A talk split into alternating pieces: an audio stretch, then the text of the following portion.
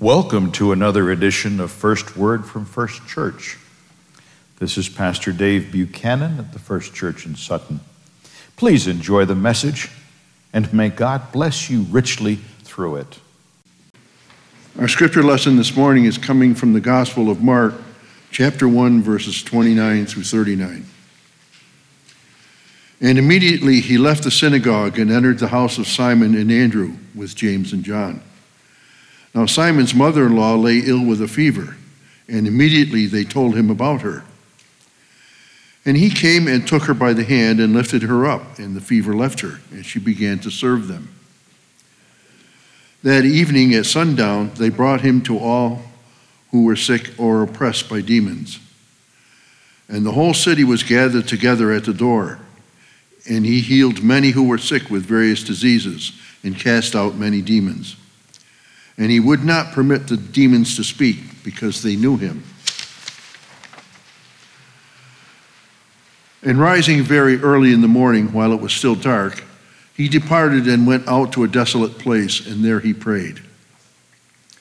And Simon and those who were with him searched for him, and they found him and said to him, Everyone is looking for you.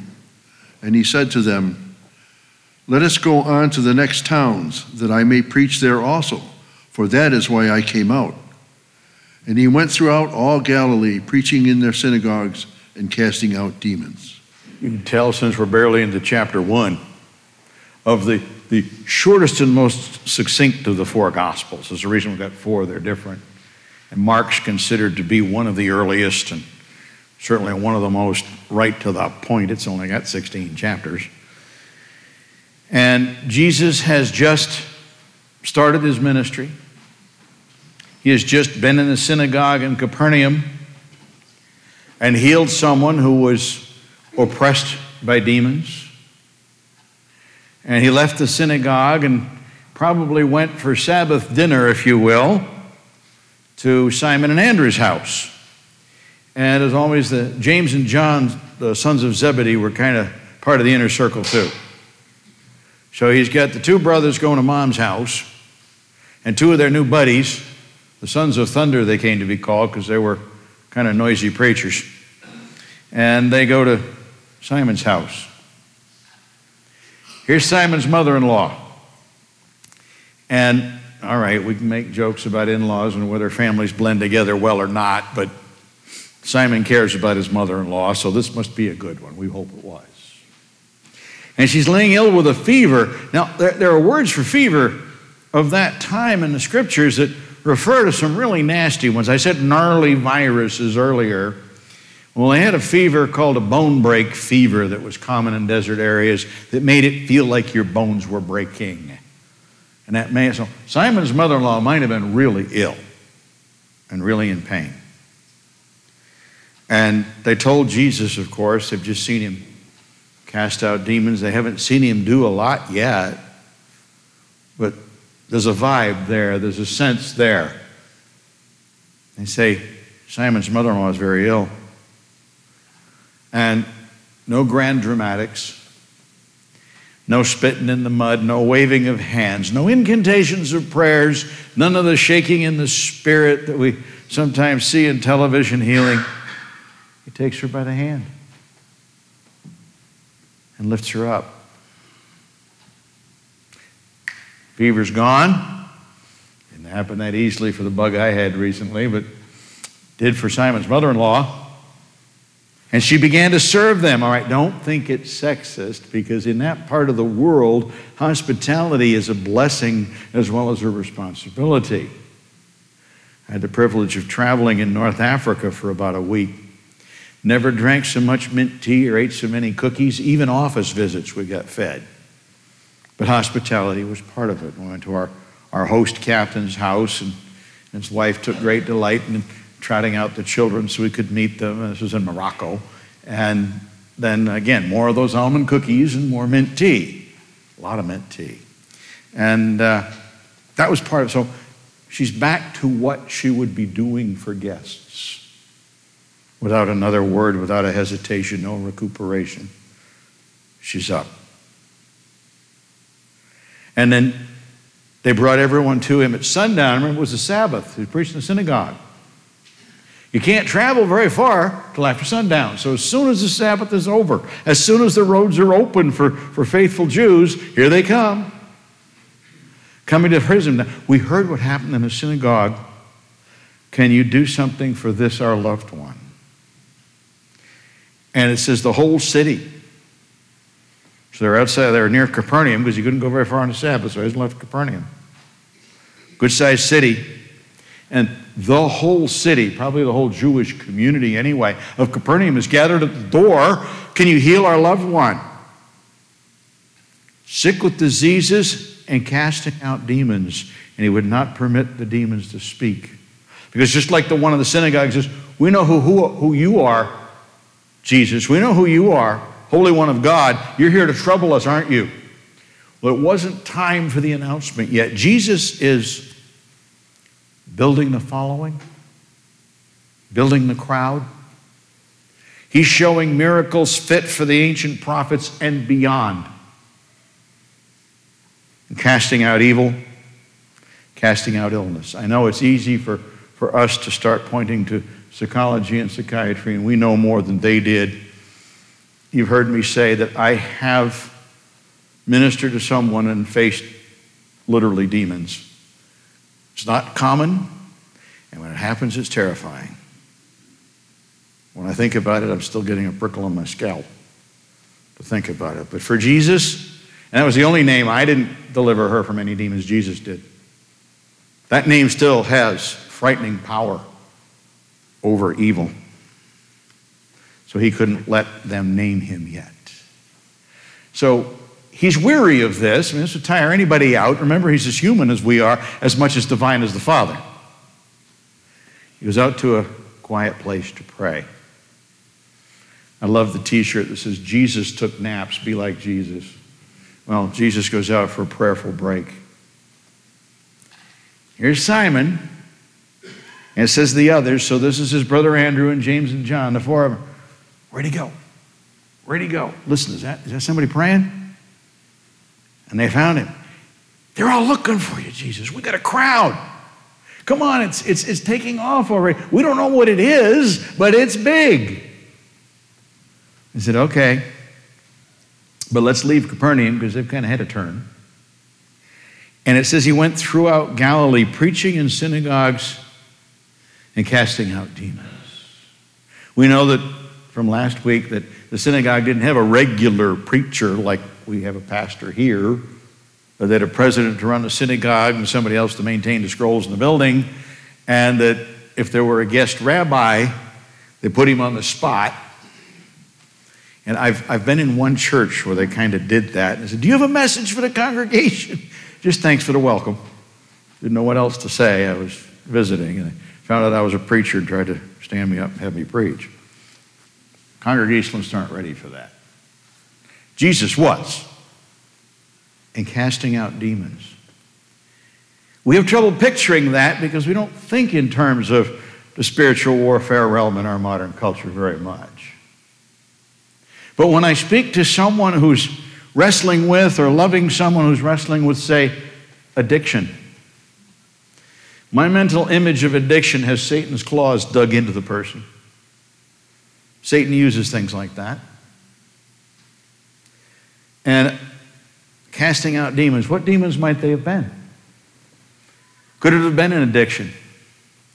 Could it have been unfaithfulness? Could it have been family troubles? Could it have been bone break fever? Yes. And remember that the word in Hebrew, sozo, to heal, also means to save. So the word for healer is the word for Savior, and the Savior is our healer. There's a line missing. Now, I'm going to show my age. Whenever I name a movie that to me feels new, other people say that's old. Any other fans of Lord of the Rings here and of other Tolkien works? Okay, I'm not alone. Well, the problem with making those movies is if you've ever read the four books, which is especially the middle book, the, the, the Two Towers, is like a marathon read. It's forever.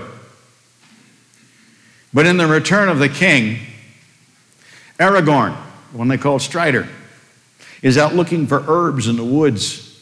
Like, where's the king? We need him for battle. He's out looking for herbs in the hills. What's he doing that for? Well, one of the officers had been wounded in battle and was gravely ill and looked like he was going to die. Aragorn went out and, using the lore he had learned over the years of wandering the land, found the right herbs to make a poultice and heal the wounded officer. And they're marveling at it, the other caregivers who didn't know what to do. And they're still not sure he's the king, because remember, he'd been one of these rangers, he'd been one of these scruffy looking wanderers. How did he know how to do that? And someone who really knew who he was said, The hands of the king are the hands of a healer. That got left out of the movie, darn it. And it's such a wonderful thing from Tolkien, who we know was a, a man of great faith, and those are, are stories of faith. The hands of a king, the hands of our Lord Jesus Christ, are the hands of one who heals and in doing so delivers and in doing so saves. So, whether there's some kind of demonic, spiritual oppression where one of Satan's minions has latched onto somebody and is causing things in life that, that really weren't good, he could deliver them from those kind. And that's almost harder than healing a cold. Well, if you've ever loved someone through that kind of situation, you know that's harder than medical healing. That's the kind of healer Jesus is. And the crowds drew to him and drew to him. It was early in ministry. They drew to him with need. And sometimes we are drawn to Jesus in need. We may not get the first thing we pray for the healing, the deliverance from something.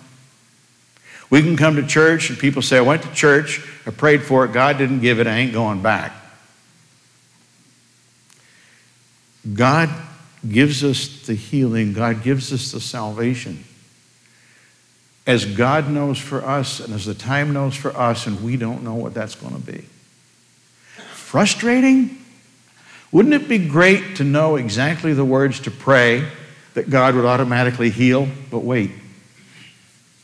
A few years after this story, Simon Magus, Simon the magician, comes to the disciples and said, Whatever these words are you got, I'll pay you money for them so I can heal people too.